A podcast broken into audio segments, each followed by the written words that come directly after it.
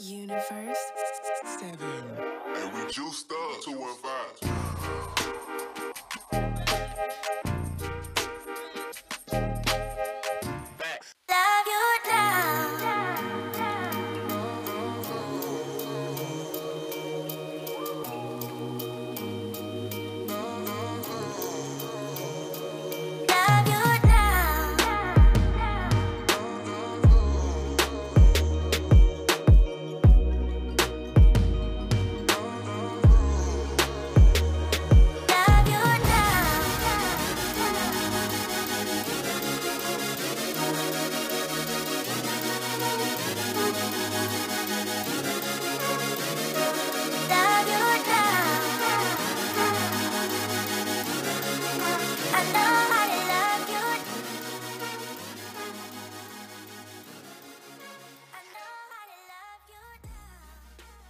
Yo, what's going on, Labrador Retriever? It's your boy Jared, the TRX for Washington here. General Fitness Company Studio. Today is Monday, September 13th, 2021, and this is season 8, episode 102. Man, we're up in there.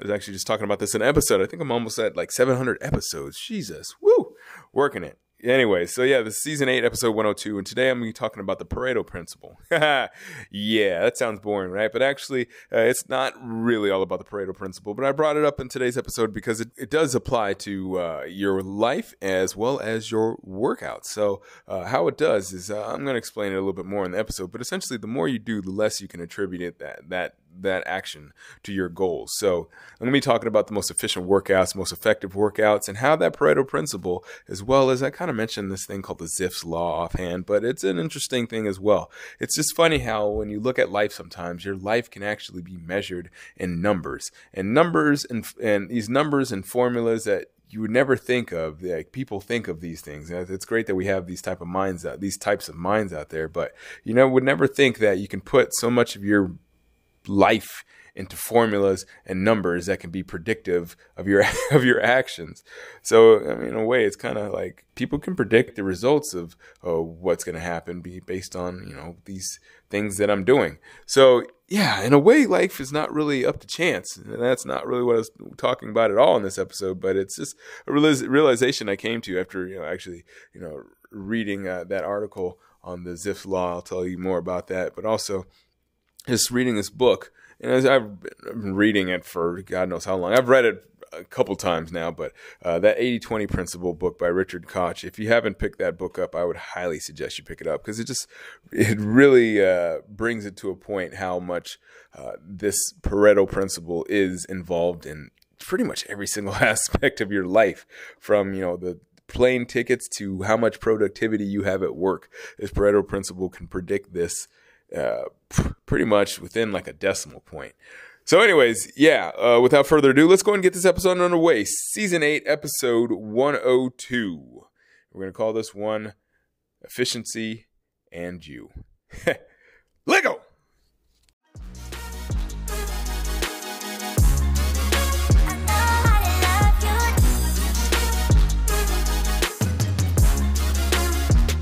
All right, so I'm back. I missed Friday uh, because I'll give you the guys honest truth. I just didn't feel like it. You know, I just was on Wednesday. I had an inkling. That's that's why you probably heard in the last episode uh, is that maybe, uh, but I was just not feeling myself from pretty much Wednesday until this morning. To be honest with you, and it wasn't anything like anything bad. I wasn't throwing up. I didn't have any cough or anything like that. I wasn't even really congested from what I could feel. It just didn't feel like myself.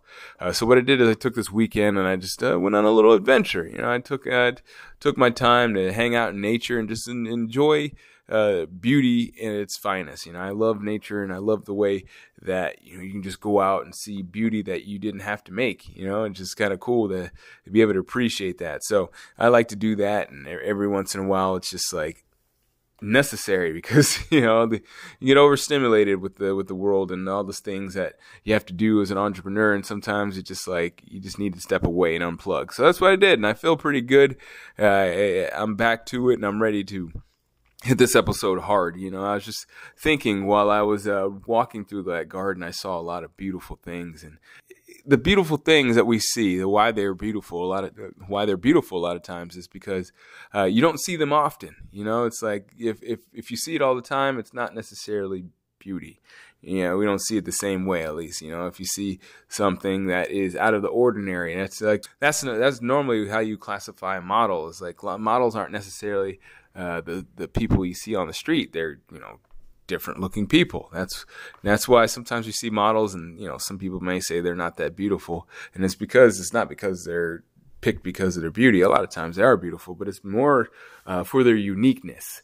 So that's the key here, and then, uh, the reason why I'm, put, uh, I'm, I'm mentioning that today is because I wanted to talk briefly about the the Pareto principle, the 80-20 principle, and uh, how that applies to your workouts. So.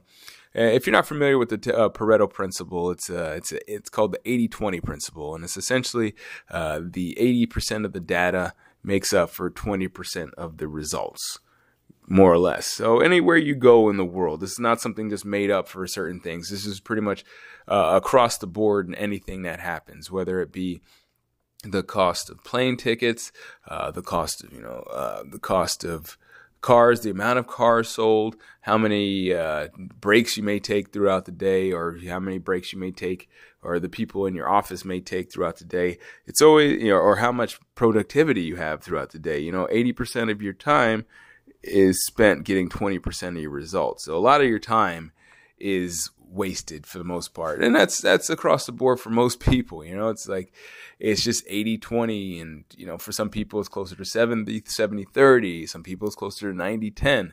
Uh, but for the most part all across the board, uh, you can even look this up. The Pareto principle, it's a it's a it's a huge representative of what our life is composed of. And it's and there's another thing, uh, just kind of a side tangent I heard about called the Zipf's law, and that's an interesting one too. It's a uh, I found that out when I was just uh, you know I was reading something. I don't remember what I was reading, but it was talking about uh, what is. It, it, actually asked, that's probably what, why I read it because it was uh, it led with the what is the most used word in the English dictionary, and I was like, a You know, it's the shortest word, right? Uh, but the uh, shortest, not the shortest word, but the most used word in the English dictionary is the, the. Who knew, right? The prep- preposition the. Uh, but the funny, the interesting thing about that, I mean, also that that's interesting in itself. The interesting about that thing about that is that the second most used word is used exactly or almost exactly half as many times as that word and the third most used word is one use one third. So essentially, uh, what this Zipf's law is the. Uh, I mean, they use big words in it, and they said like the data is co correlative to the inverse of the of the uh, ranking or something like that. But essentially, what it is is that the uh, the third rank, the you know the first rank word obviously is the first rank word. Second rank word is half as much as the uh, first rank word. The third rank word is third um, is the third of the second rank word, and so on and so forth. So it's uh, it's interesting, and that's just that's one of the things like the um, Pareto principle that just exists in nature. We don't know why it exists that way, but we find that there's a lot of things that are connected to math and a lot of like things that we think are more or less chaotic that are actually uh, relatively measurable and predictable. So that being said, that being said about the majority of your time and the majority of space, what is the best workout for you? right? What is the most effective workout?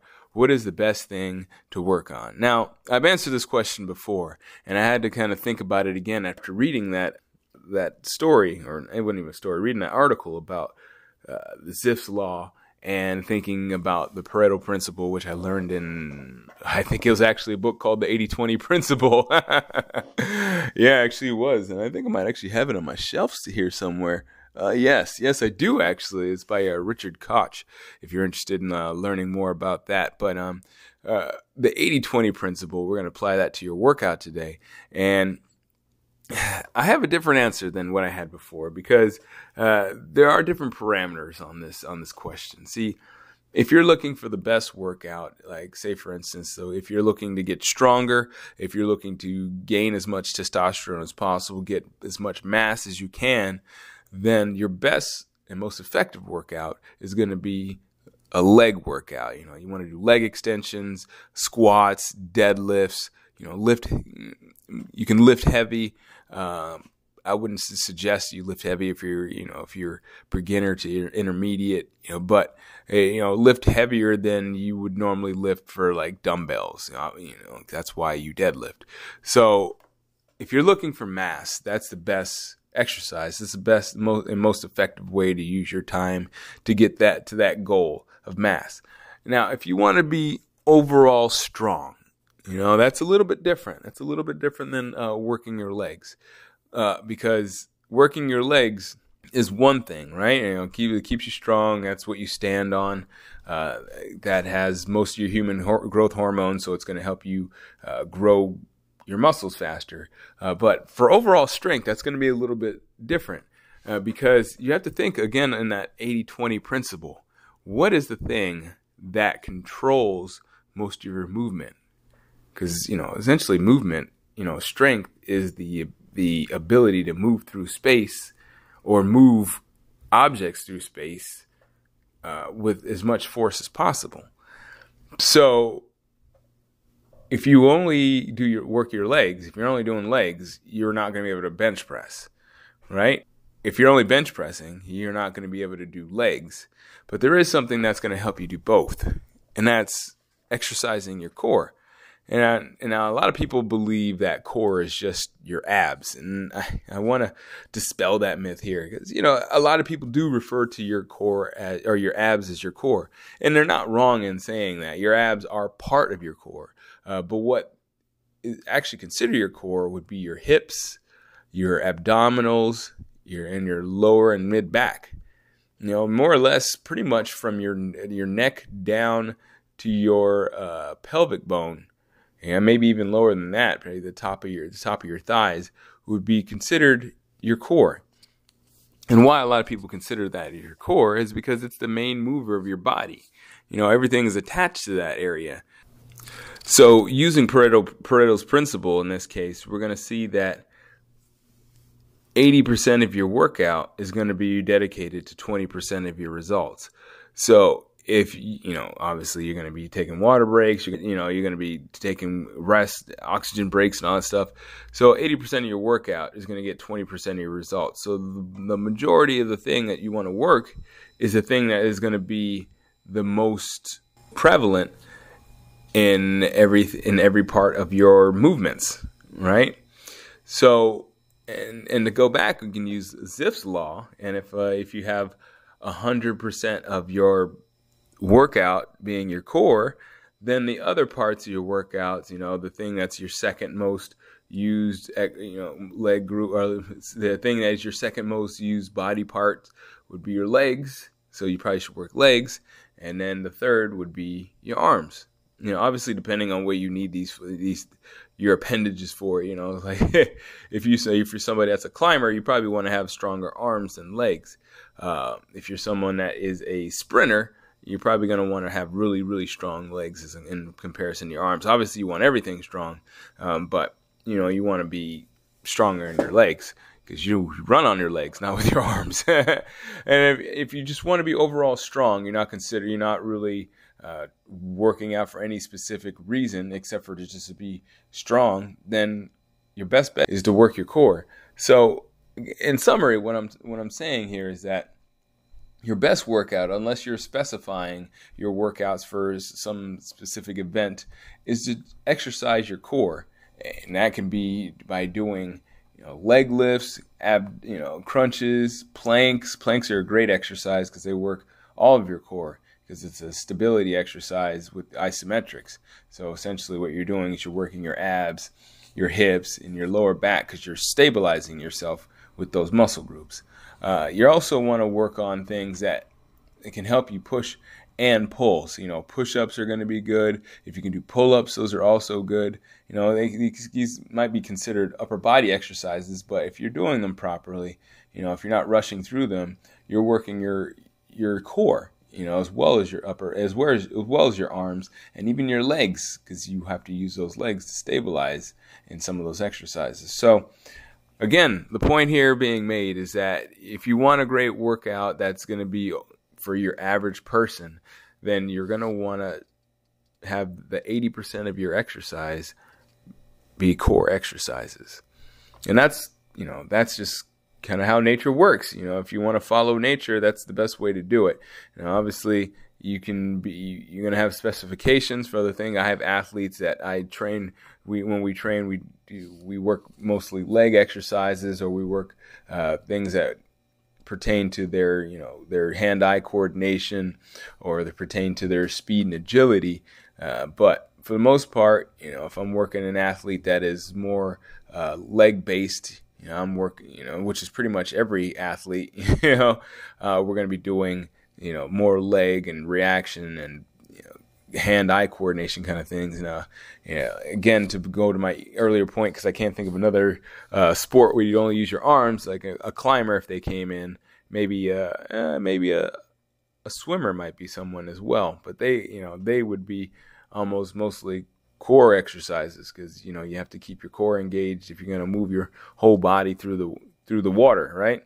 So, anyways, a climber is going to be it's going to be our example for for that one. But if you're a climber, you're probably going to only want to work those upper body muscles. So, in short, you understand uh, you know what what the 80-20 principle is, how it applies to your workouts, and what the best way is to work out if you're not working out for something specific. All right, there you go. I'll catch you later. I really do appreciate you listening to this episode. If you have a chance, feel free to share this with a friend or whoever, because you know I really appreciate the help. And uh, you know, obviously subscribe if you haven't, and of course, leave a rating and review. All right, I'll check you later. And as always, keep good company.